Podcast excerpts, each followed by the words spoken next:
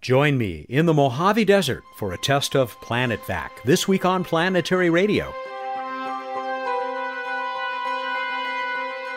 Welcome. I'm Matt Kaplan of the Planetary Society with more of the human adventure across our solar system and beyond, and with a special episode this week. Did you hear our March 7 show that introduced Planet Vac? Bruce Betts and I visited Honeybee Robotics, where this innovative and radically simple way to collect sample material from the surface of another world was invented. But even the cleverest invention is worthless unless it can prove itself in the real world. On May 17th, Bruce and I set out for the Mojave, 90 miles due north of Planetary Society headquarters in Pasadena, California. Our destination was Masten Space Systems, where a fully functioning Planet Vac unit has replaced a foot of Masten's Xodiac rocket. Founded in 2004 by Dave Masten, the small company won the Northrop Grumman Lunar X Challenge in 2009 through the precision flying of its Xoie rocket. Nine more years have passed. Masten now has the Xodiac vehicle, that's Xodiac with an X. The Xodiac has flown five times in a single day. It's part of Masten's progress toward the XL 1 rocket that will be capable of landing 100 kilogram payloads on the moon. Actually, the Xodiac that Bruce and I went to see has had all four of its feet replaced by Planet Vac hardware, but only one of these was connected to the gas supply that enabled it to suck up, or rather blow, loose Mars simulant material into a small sample container. Bruce and I arrived at the Mojave Air and Spaceport shortly after 7 a.m. Soon we were standing in what Masten calls its aviary, the high bay where rockets are assembled and tested, short of actually igniting the engine. Launch coordinator Ruben Garcia was about to begin a safety briefing for the rocket crew and assorted guests, including a video crew and other representatives from NASA and the Planetary Society's own videographer, Merc Boyan. The briefing would cover a long list of technical precautions, but there were other considerations I wasn't expecting. Drink water, please. Use sunblock if you need it. We are going to be out in the sun for those who haven't been out to the test site. It is an unimproved test site. There is no shade structure for you. Comms brief. We're on these open radios. There's actually a lot of uh, airport activity today. You know, our testing and then other tenants. Uh, keep it on topic. Keep it professional. We don't ever have an issue there. If we have to resolve a technical, we'll do it by cell or we'll meet face to face depending on where we're at in the checklist. Watch out for wildlife. Weather has been up and down, up and down. Um, we have venomous snakes out here. We have spiders, uh, all kinds of critters hiding in the cracks. Uh, look where you're leaning when you're leaning against a wall, when you're reaching in for something. You know, look before you stick your hand in there. They don't like us. We don't like them. Leave them alone if you see them. Don't harass the animals. Uh, if we encounter something that we can't move, we're not going to move rattlesnakes. We've had them out there. We're going to stand down. We're going to call airport security and have them come out. They have a rattlesnake removal team. They'll come out and do it. Uh, hopefully, we've been active enough that they found other places to go and habitate. They don't want to be our test site because it's too loud. Call a hold if anything's unclear. That's hold, hold, hold. Call a hold for any safety concern. Again, that's hold, hold, hold. And if you hear a hold, hold, hold, and this goes for everybody, whether you're a guest or you're managing the team, stop what you're doing. Don't proceed and be given clearance. If we have to evacuate the test site, the high altitude bunker will be our first rally point. If the high altitude bunker is compromised, the, the western roadblock will be our alternate rally point. For our guests who have not been out there, make sure we take the time and confirm that they understand where each of those two points are. Use the roads to get there. Don't run through the desert unless the road itself is compromised. The desert is riddled with holes from the squirrels and other animals. You roll an ankle, and become a casualty.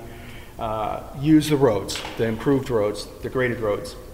Justin and Catherine are doing the honeybee payload ops work. And it'll be one radio for the two of you. Your call sign is just honeybee. I'm excited. Uh, I don't smile, so, but uh, I'm, I'm excited. Uh, everybody can test that. This should be a fun day. Uh, enjoy it. Please make sure you have earbuds once we get ready to light the engine. It is louder than to be expected. It's a little rocket with a big noise. With Ruben's safety briefing completed, we were ready to roll out onto the desert. Bruce, tell me, where are we headed? I have no idea, but there's going to be a rocket flight there, and it's going to be near Mojave, California. And we're in a caravan following.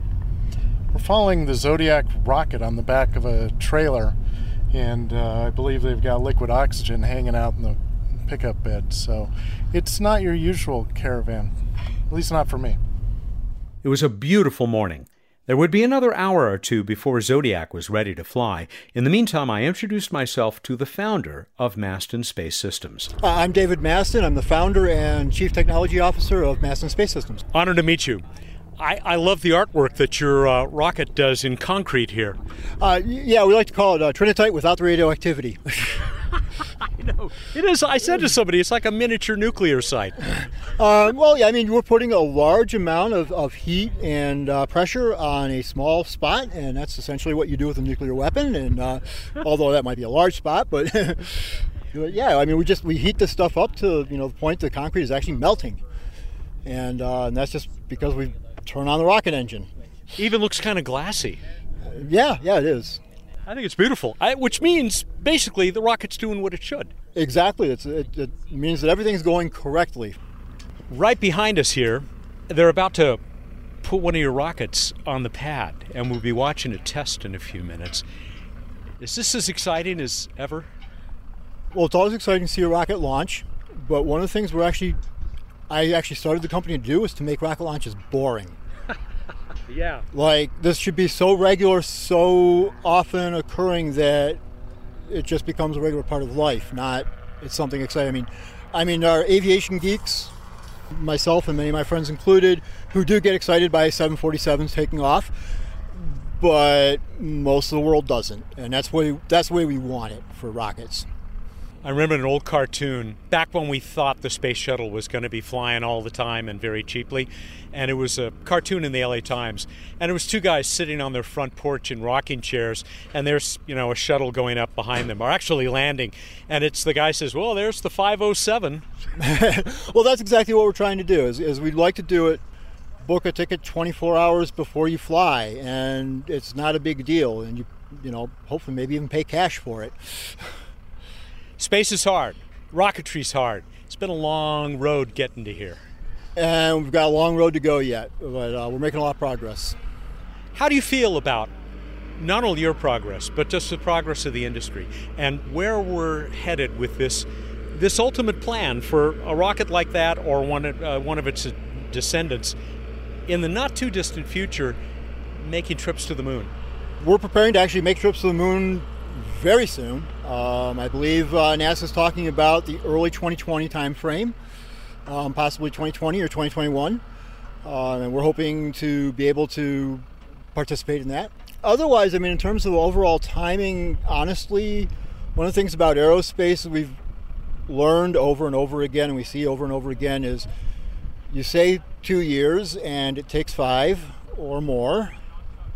I guess I'm going to be cautiously optimistic about how, how we're moving forward. But still, you could see things moving forward. Oh yeah, we're definitely seeing things moving forward. I mean, uh, between our own uh, demonstration of, of, reuse of a rocket, uh, we have uh, one vehicle that's done over 227 flights, no major repairs or rebuilds. We're seeing SpaceX landing and reusing their rocket boosters on a regular basis. Uh, we're seeing Blue Origin uh, coming up to that. They've just finished their eighth flight, what, a week or two ago. Overall, I mean, the field's looking really good for actually getting around to let's get the reusability down, let's start working on operability. Thank you, Dave. I, I hope to talk to you again when uh, when you're on the moon. Thank you. Radio check. Op copies. Video, radio check. Video copies. Ground crew, radio check. Ground crew copies. Engineering support, radio check. Support one, check. Support two, check. Copy that. And Honeybee, radio check. Honeybee copies. That last voice belonged to Justin Spring, the Honeybee senior project engineer we met last March. We'll soon hear from the other Honeybee engineer we talked to back then. Catherine Luczek carried the simple wireless remote that would tell PlanetVac to begin collecting once it had been flown to the right spot by the Xodiac. That target was a low bin Justin and Catherine would carefully fill with Mars simulant and then groom with tender care. Once it's all full and flat uh, and we're happy with it, we'll smooth it one last time uh, and then we will get out of the way. the Masten folks know not to disturb the simulant. Ruben likes it nice and flat, Okay. uh, just so he can tell what happened during the flight. So, for example, when it the plume leaked through here, you could see a little divot right here, and that was really our only sign that it had actually leaked through. We're putting the Mars Mojave simulant into the sample bin uh, so that we have an area for the Planet Vac to land. Yep. It's not all just going to blow away out here? No, it's No, not uh, quite. surprisingly stable. Uh, you will see a lot of dust. Probably don't want to breathe this stuff, right? no. There's much more aggressive simulants that have glass bits in them, and then you really don't want to breathe them. What is that high tech leveling tool called? broom handle. um, let's get some more on the the back side there. I've heard of engineering sandboxes, but I didn't know it was this literal. This is a, a literal engineering sandbox, uh, Mars sandbox. Uh, just in case there's anything off, but the Masten rocket's very, very good at landing precisely. That's what they do. Uh, so we'll see that it's probably going to land the sampling cone right about here uh, with the back shell there. Last time it landed, it bounced back just a little. Uh, Phil, let's add some more up front here, and then we should be good. We moved behind giant concrete blocks about a hundred yards from the launch pad and watched while the Masten ground crew attached a protective tether to the top of the rocket and filled the Xodiac's oxidizer tank with liquid oxygen. There would be two flights. The first would move Xodiac only a few meters to where it could drop Planet Vac into the waiting test bin full of simulant. After several more careful checks and with our earplugs firmly inserted, it was go time. I've compressed what you're about to hear to save time. Okay, here we go. Mass knots go off. Six second countdown start. Six, five, four. Three, two, one, ignition.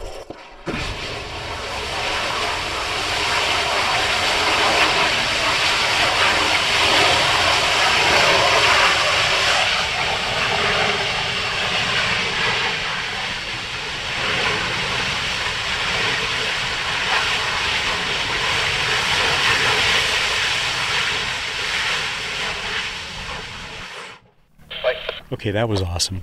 It is. It's really, really cool. Close flight. Slight roll bars there. Copy, yes. Honeybee, go ahead and coordinate with ground crew and do your test. Ground crew, let me know when you're ready. Ground crew is ready at the vehicle. On your mark. Sampling in three, two, one. There it goes. Yeah. That dust means we're getting stuff. Looks like good sample at the vehicle.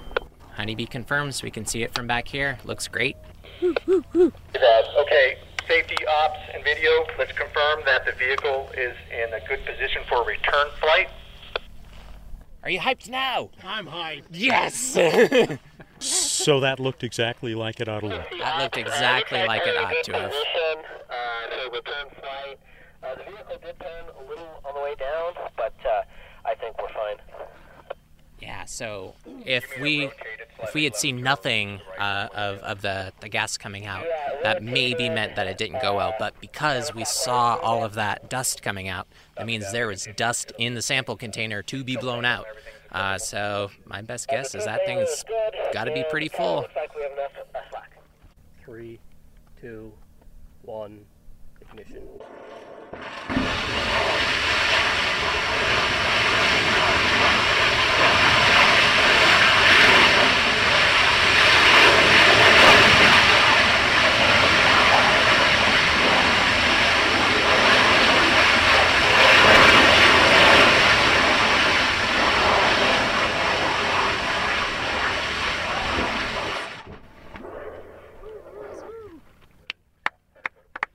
Xodiac had returned to its original position on the now glowing pad.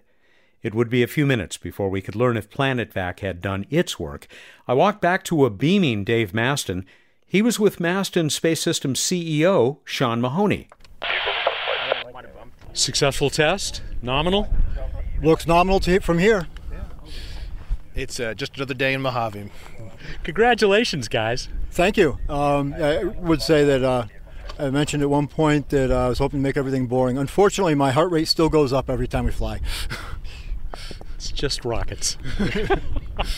that was thrilling. It really was. The, it's it's the team here that's making all this stuff happen. So uh, the folks you got a chance to talk to today, the engineers, uh, the people who are supporting, actually making this thing happen. The the members of the Planetary Society that are supporting, the folks at NASA that are supporting. There's a lot of people that are behind the scenes that uh, really help all this happen. So it's still very exciting. So. that is the sound of liquid oxygen being vented from the oxidizer tank on uh, the Xodiac vehicle. Now that it has completed very successfully, apparently, those those two flights and in a few moments here, the honeybee folks will uh, go out and collect their dirt. At long last, we were allowed to approach the now inert rocket. Still hot under there, huh? Yeah, it's still hot. Uh, you can do the old spit test and see if it sizzles. So we're gonna wait till these guys take their photos and such, and then we're gonna pull out our sample container and see what we got. It almost still looks molten there. I guess just Yeah. turned to turned to glass. Yes. Concrete turned to glass. So tell me what Justin's doing now. Justin is removing the sample container from the back of Planet Rex so we can see how much we collected. Here it comes. Oh boy, let's see. That's pretty full there. I'm super stoked, guys. This is a great sample. Uh, Masten, great job. Woo! Yeah. Woo, woo, woo. Uh, thank you for uh, bringing this home. Donors, thank you very much. This is this is on you. Uh, yeah, we're super excited. We're gonna take it back to the to the shop, and get a read on how much this is exactly. But this is a success. Way to go! Go Planet Vac. Planet Vac.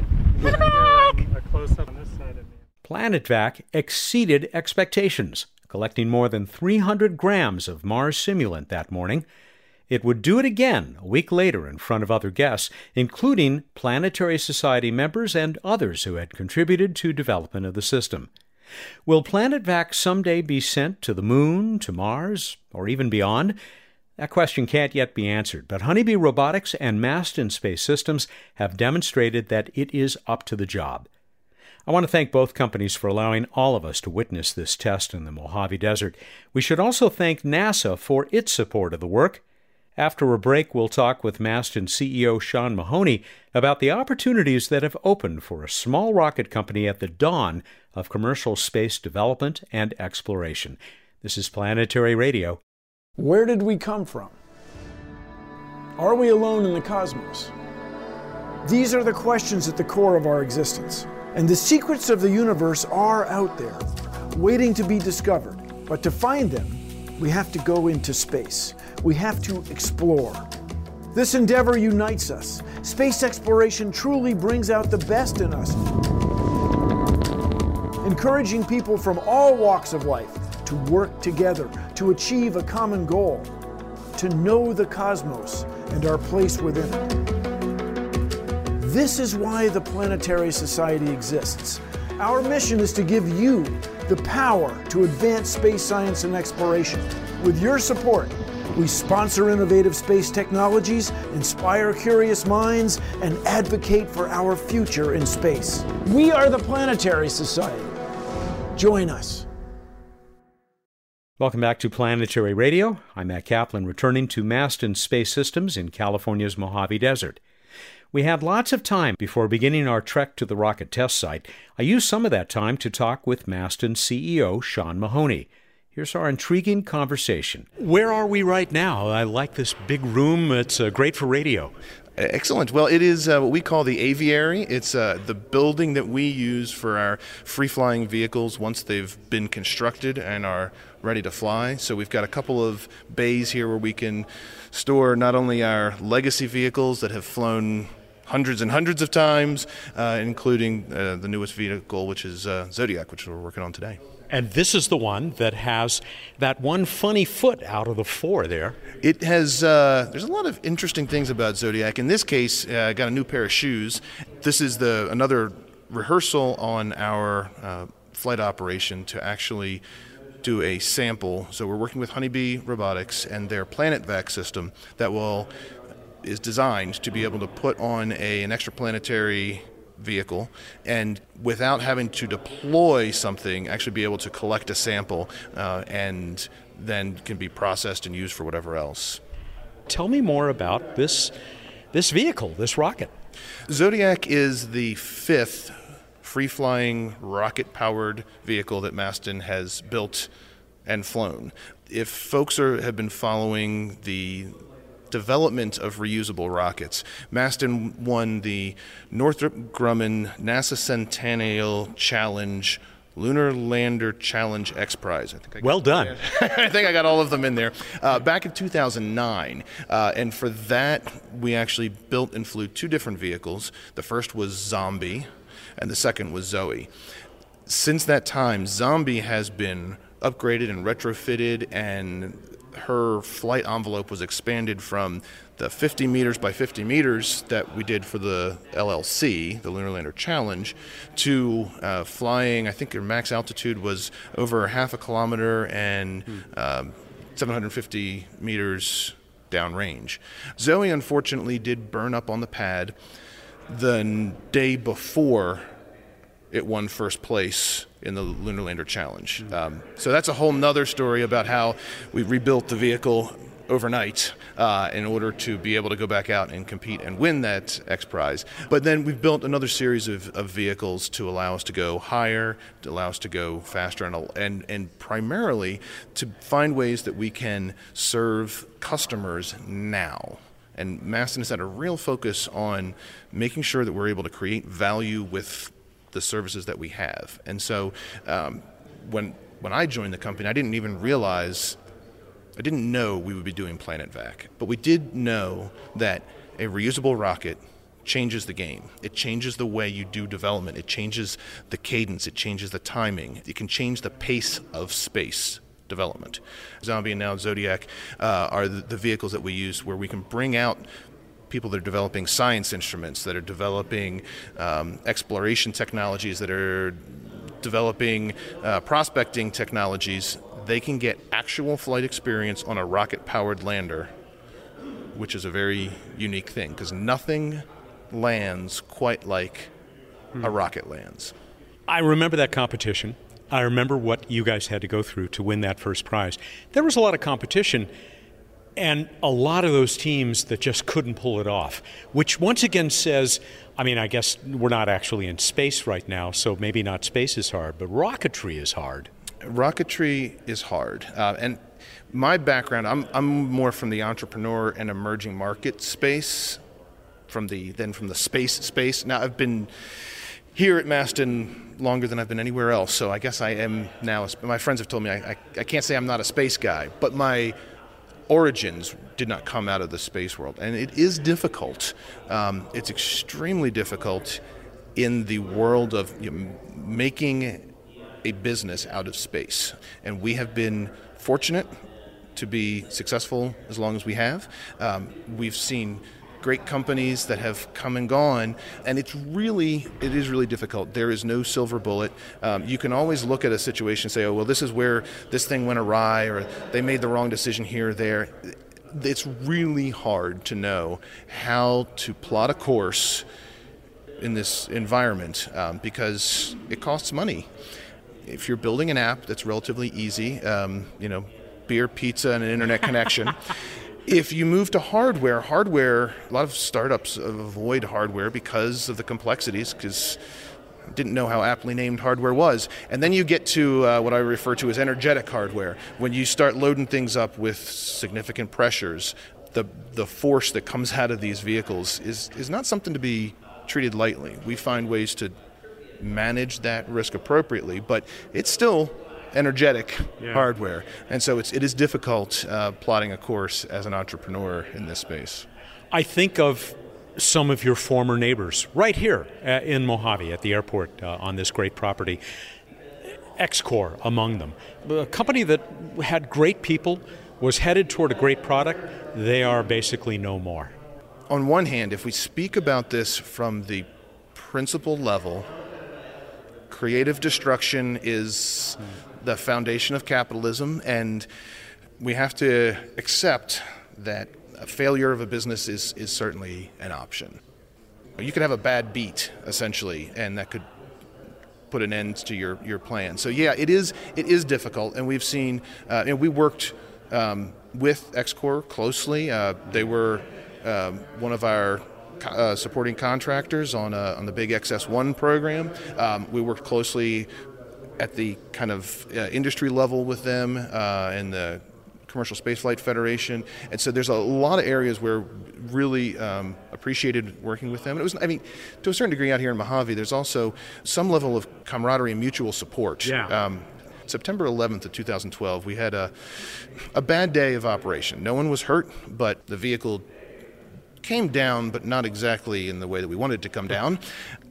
I'm out in the field trying to make sure A, the team's taken care of, and B, let's figure out what we need to do. Um, immediately, I was getting emails from other people, tenants on the airport. They weren't tweeting about it, they were letting us do our thing, but they were paying attention and they knew that we were flying and they were watching the flight and immediately got several notes of uh, support and encouragement as soon as it happened and, and it's the same thing you know we've offered the same um, so there's there's a lot of great innovation that happens out here for folks who haven't been out to Mojave the center of the airport is the rotary rocket you can, you can see it from a distance and it's a big spaceship looking thing and I call it a, the testament to failure. Fact of the matter is, Rotary Rocket is another company that had a great idea that's not around anymore. But the work they did helped form the basis that Masten is now able to, to benefit from. The fact that you know the spaceport exists as a spaceport. Um, as all of us, when we, we come and we, we do the, the best work that we can, help move the bar forwards. Hopefully, we get to keep yeah. You know, we get to come back and do the next turn and the next turn, but sometimes uh, things don't cut your way. So eh, for, for Masten, we are extraordinarily fortunate. Hopefully, we've been both lucky and good to be in the position that we are right now. The Lunar Lander Challenge was in 2009. By the 20, end of 2018, we expect that there will be several companies that will have a contract to deliver payloads to the surface of the moon. And that is exactly where I wanted to go. The, the goal, where you hope Xodiac or its descendant will be taking your company and your, your customers. And you're not the only one who wants to go to the moon, and that is uh, that's very fortunate. Um, How'd you know I want to go? I, I could tell. I can tell. The people that come out to Mojave at this hour of the day, they have to they have to want to go. Uh, the direction for the company, um, we've the company started with this idea a of reusability, which I know now everyone's like, oh, of course you can reuse rockets. Uh, it wasn't that long ago that that was not a foregone conclusion. It also started with the idea of a software approach to space development. Iterate, test frequently, things like that. It's a different development model, and that has that's what we have matured over these vehicles and the programs that we've done to date. Why? What does all of this get you? Well, when you have exquisite control of a, of a rocket powered vehicle.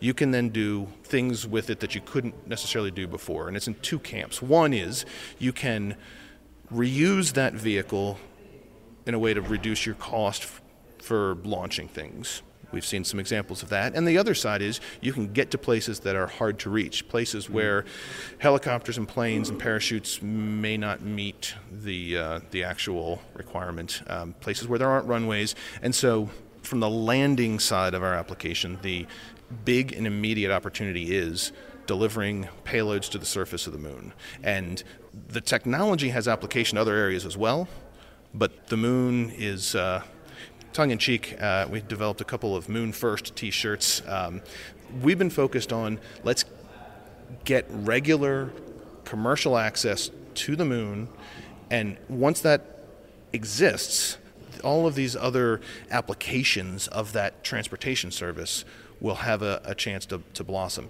If a program to get one flight to the moon is a billion dollars, that's a bit of a large lift. If you can get a quarter of a billion dollars to deliver something to the surface, then you really have a chance to, to open up that ecosystem. So it's, um, it's a zero billion dollar market uh, going to the moon.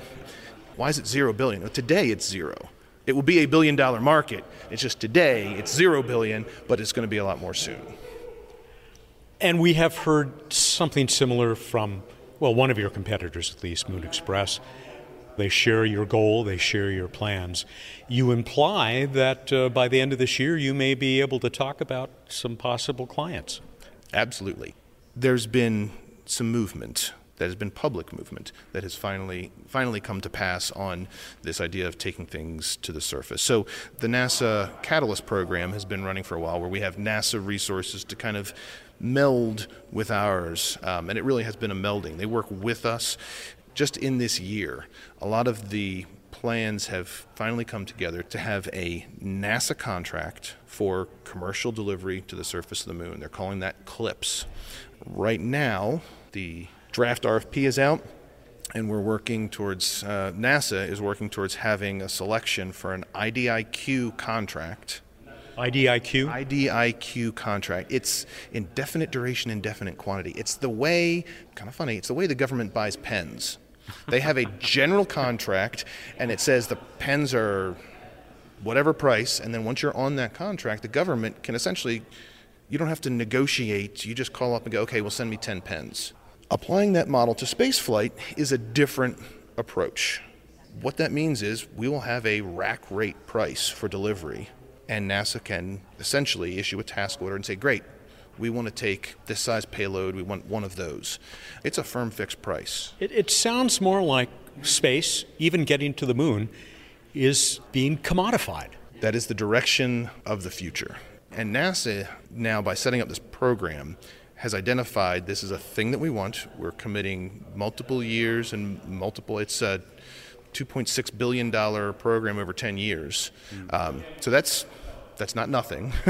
uh, and they're looking to they're, they're looking to get 10 to 15 flights out of that. And yes, there are there are future vehicles that are in construction now. Um, they're not here in the aviary because this is for ones that are already built, um, but there are uh, a few more vehicles that are in process and will be hopefully flying here in the near future. How do you feel about the general direction of space policy in the United States? I get the feeling you're relatively pleased. I am very pleased. Um, overall, it has been a great turn that I have seen just from my limited time. I'm eight years in, in the business, and I have seen the the shift. Uh, I've seen the acceptance of we can take a different approach to accessing and using space, um, and that is at the um, the public level, that's at the company level, that's at the big company level, it's at the billionaire level, it's at the NASA level, it's at the DoD level. There there is definitely a shift that uh, has happened, even in that small period of time. I am bullish on this opportunity, not only for Masten, but for other companies as well, to really unlock the potential that exists. How about the opportunity to work with another relatively small company like Honeybee to combine forces in the way you have here? I mean, it, it's right there on the leg of that spacecraft. Or, excuse me, that rocket. No, it, you can call it. we get so many different names for what we want to call these. Call it a vehicle. Call it a. Anyway, the, uh, it has been great to, to work with Honeybee. We have worked with groups from student groups. We've worked with competitors. It's a, it is a small, let me just mention, if you don't know this already, it is a very small world.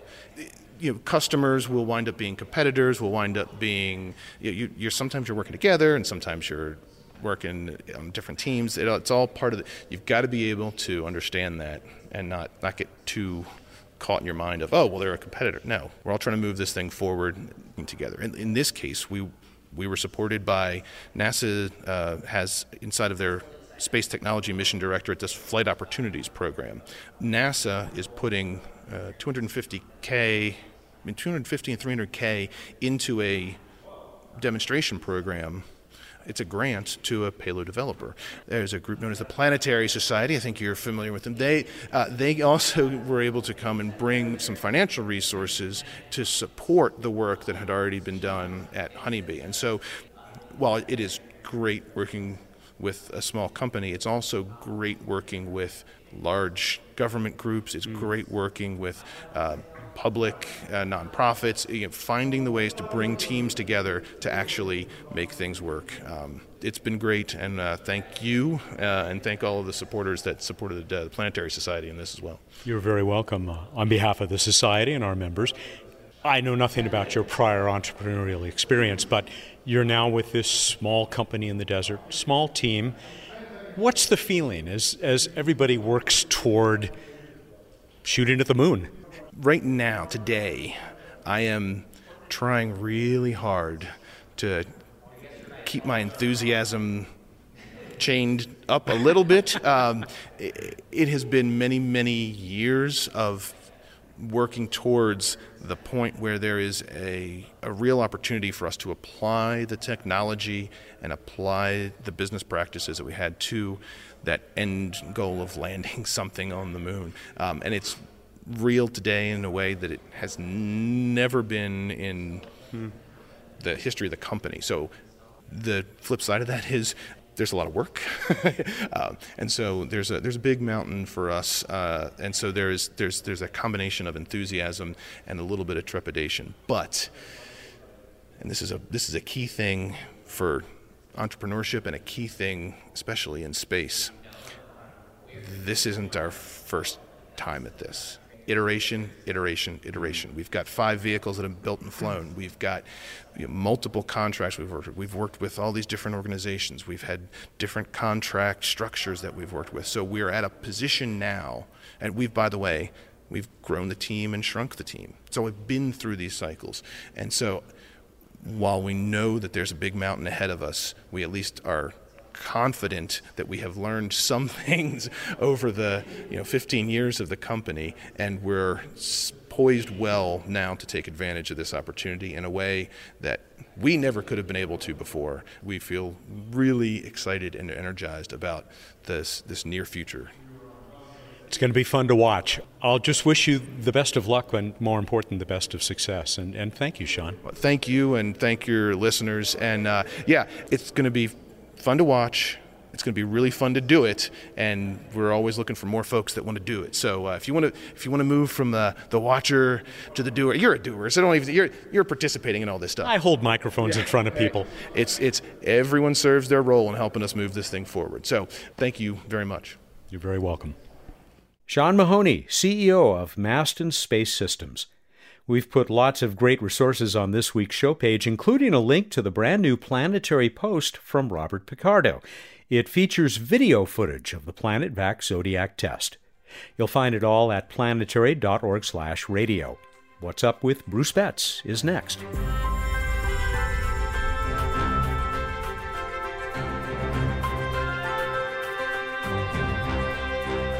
Time for What's Up on Planetary Radio. Bruce Betts, the guy that we've uh, heard a little bit of over the uh, course of this episode, out there at the uh, Planet Vac Xodiac test. Uh, he's the chief scientist for the Planetary Society. Welcome. Thank you. How are you doing, Mat? Very well. I sure enjoyed that trip. Me too. It's always nice to watch cool rockets and successful uh, sampling prototype experiments. And I have a prize for the contest this week, which is related to that test. We'll reveal that in a couple of minutes after you've told us uh, all the other stuff that you tell us every week, including what's up in the night sky. Oh, I can hardly wait.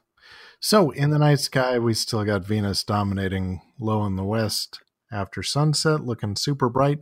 Turn yourself all the way around, and you will see super bright Jupiter over in the east, southeast, and uh, then we've got Saturn coming up not too long after sunset, looking yellowish low in the east, and then around midnight, a little before midnight, Mars coming up, getting brighter and brighter and brighter over the coming weeks. So check it out. We move on to this week in space history. It's been 15 years since the launch of Spirit, the Spirit rover that had several good years on Mars. Still on Mars, just not working right now. 15 years. So uh, we're coming up on the opportunity anniversary too, I guess. We are. We're just doing one after another the way those launch periods work. So uh, we did Mars Express last week, I believe. Yeah. I've I've got a guest uh, guest for you coming up here. Random space fact. Duh. Wow. Who was that masked man? I'm going to college. that was my son Daniel doing, to quote him, bad singing version of Random Space Fact. I think that was quite bad. Thank you, Daniel. Excellent. yeah, chip off the old block. Well, except that when he actually wants to, he sings magnificently.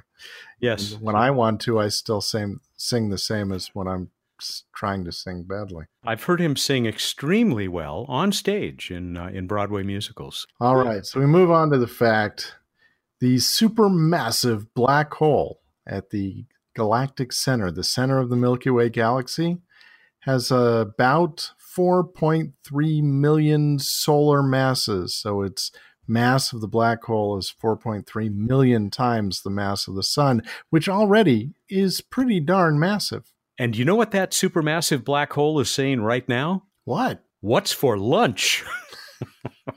now you're just making me hungry. That's a good one. Thank you. We move on to the trivia contest. I asked you what hardware did the Planetary Society provide to the Phoenix Mars mission? How'd we do, Mat? Wow, what a response. I'd love to think it's just you and me, but I suspect uh, the that book, Chasing New Horizons, from uh, its authors, Alan Stern, the principal investigator for the New Horizons mission, and uh, David Grinspoon, who contributed to the mission as a scientist and uh, worked on the book with Alan. I think that's probably what pulled in a near record number of entries and so many people who had wonderful things to say about the radio show. I, I am so far behind on saying thank you to uh, so many of you, but I'm going to try and get caught up. Random.org. Just, just say thank you. Thank you.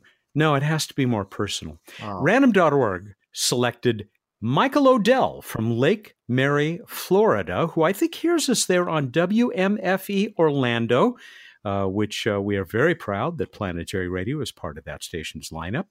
He said it was the DVD that the Planetary Society created and was uh, mounted on the surface of the Phoenix lander, correct? That is correct. Would you like more information or are we going to hear more information? I got a little bit, but uh, tell us what you've got. Well, I'm personally familiar with it. It was a silica glass mini DVD containing over a quarter million names of people who wanted to send their names to Mars and members of the Planetary Society, and Visions of Mars, a collection of Mars fiction, art, and radio, as well as greetings to future explorers from Earthlings, including Carl Sagan and Arthur C. Clarke. We um, had several listeners uh, refer to it as the first library on Mars. Indeed. So, Michael, Michael Odell, congratulations. You got yourself that signed hardcover copy of Chasing New Horizons, and a 200 point itelescope.net account, that uh, worldwide network of uh, telescopes that anybody can use. You know, in Australia, every year they do this huge three day live thing called Stargazing Live. And uh, they just did it uh, a few days ago, earlier in May there's a wonderful segment that features iTelescope and some young people using the system to uh, get some beautiful images of a distant galaxy. Uh, they had more than 40,000 people down under who were watching the sky on the evening of May 23rd. And I, I got to tell you, I'm pretty envious. That is very cool we'll put up a link to that YouTube video because uh, it is pretty cool. The whole stargazing live thing is uh, is very very cool. We did, of course, get some more stuff. Ken McAdams in Apex, North Carolina, he said while he was researching this, he found a page on our own website, planetary.org, that lists many, if not all, of the uh, space missions, uh, planetary science missions that have names on board. And if you can't Recall if your name's included, there are links that take you to uh, lists of some of the people. So we'll put that link up as well. Uh, Jordan Sorensen in New York, New York, he says that uh, it's especially amazing that we sent a DVD because he already can't play his DVDs on his own computer. Obsolescence. Well, hopefully, uh, future explorers will have more resources. We also in, included text as defining the standards that were used uh, on that mini DVD. That's excellent. That's like how they included the stylus uh, with the golden record on the Voyager uh, missions, Voyagers 1 and 2. This is my favorite one from Adam Kojokar in uh, Calgary, Canada. This may be the only DVD in the universe that my dog won't be able to steal and eat. Glad we can make it happen. Mel Powell has uh, been getting into our secret files, apparently. Mel in Sherman Oaks, California. He says, rumor has it a stray post it note with Bruce Betts' grocery list was accidentally stuck to the DVD case before it was shipped. I can neither confirm nor deny that. Robert Laporta in Avon, Connecticut. Too bad it was not the Mars microphone that the Mars Polar Lander carried. It crashed, of course, before we could hear the sounds of Mars, but uh, well, we're working on that, right? Can we say anything about that? Yeah, we're working with the uh, Mars 2020 Supercam team, who is including a microphone that will not only be able to hear Mars sounds, but do a little bit of science with their instrument. When they zap a rock with a laser, it'll hear the, the crack. We're working with them uh, on the education outreach side, but yes, we, we think we will finally finally get sounds. And uh, Phoenix actually included a microphone, but due to technical issues, it was uh, never actually uh, obtained data. We'll keep trying. Dave Fairchild, our poet laureate. Silica glass is what scientists use to fashion a small DVD that sits on the deck of the Phoenix on Mars, embedded in icy debris. It carries a fourth of a million of names that range from the small to the great. Our members are listed because you all gifted this Top Hits 2008. I think he's getting even better. it's good stuff. I got one more to follow up with. This from Mark Pretty in Hurst, Texas. It gives me giggles that we sent Mars thoughts to Mars as a sort of time capsule for our future selves, likely, or a glimpse of humanity for aliens. It could happen. Thank you, Mark. Thank you, everybody. Oh, and by the way, thank you, Mark Sulfridge, who I failed to credit last week. I simply forgot when I used a whole bunch of his interesting uh, facts about the amazing life of uh, John Young, who uh, we were talking about last week. And now we're finally ready to go on to the next contest. It's about time to uh, engage people's imaginative brains out there. What would you call the supermassive black hole at the center of the Milky Way galaxy. If you had a chance to name it, what would you call it? We will judge based upon whatever our whim is at the time, things like cleverness, pseudo realism, and uh, humor. Go to planetary.org slash radio contest. I am thrilled. I wish I could enter this. Tell your friends, everyone. Don't don't hog it. I can't wait to read uh, the best of these. You have until Wednesday, June 13th at 8 a.m. Pacific time to get us the answer. We have a pretty special prize. Well, we have itelescope.net, the 200 point account with a couple hundred uh, dollars US. You heard us talk uh, from the Mojave about what happened to the concrete pad that the Xodiac rocket basically cooked. I have a piece of concrete turned into glass that uh, we will give to the uh, first place winner of this latest contest that uh, Bruce has just given us. I have it in my hand. It's very cool. It's black glass on top and concrete on the bottom. And it's pretty delicate, but we'll we'll pack it very carefully. I think we're done. All right, everybody, go out there, look up the night sky, and think about your favorite shape of pasta noodle or why there are so many shapes of pasta noodle. Thank you and good night. You know, I love the shapes, but they all taste like pasta. He's Bruce Betts. He's the uh, chief scientist for the Planetary Society who joins us every week for What's Up. Arrivederci. Planetary Radio is produced by the Planetary Society in Pasadena, California, and is made possible by its rocket powered members. Mary Liz Bender is our associate producer. Josh Doyle composed our theme which was arranged and performed by Peter Schlosser. I'm Mat Kaplan Ad Astra.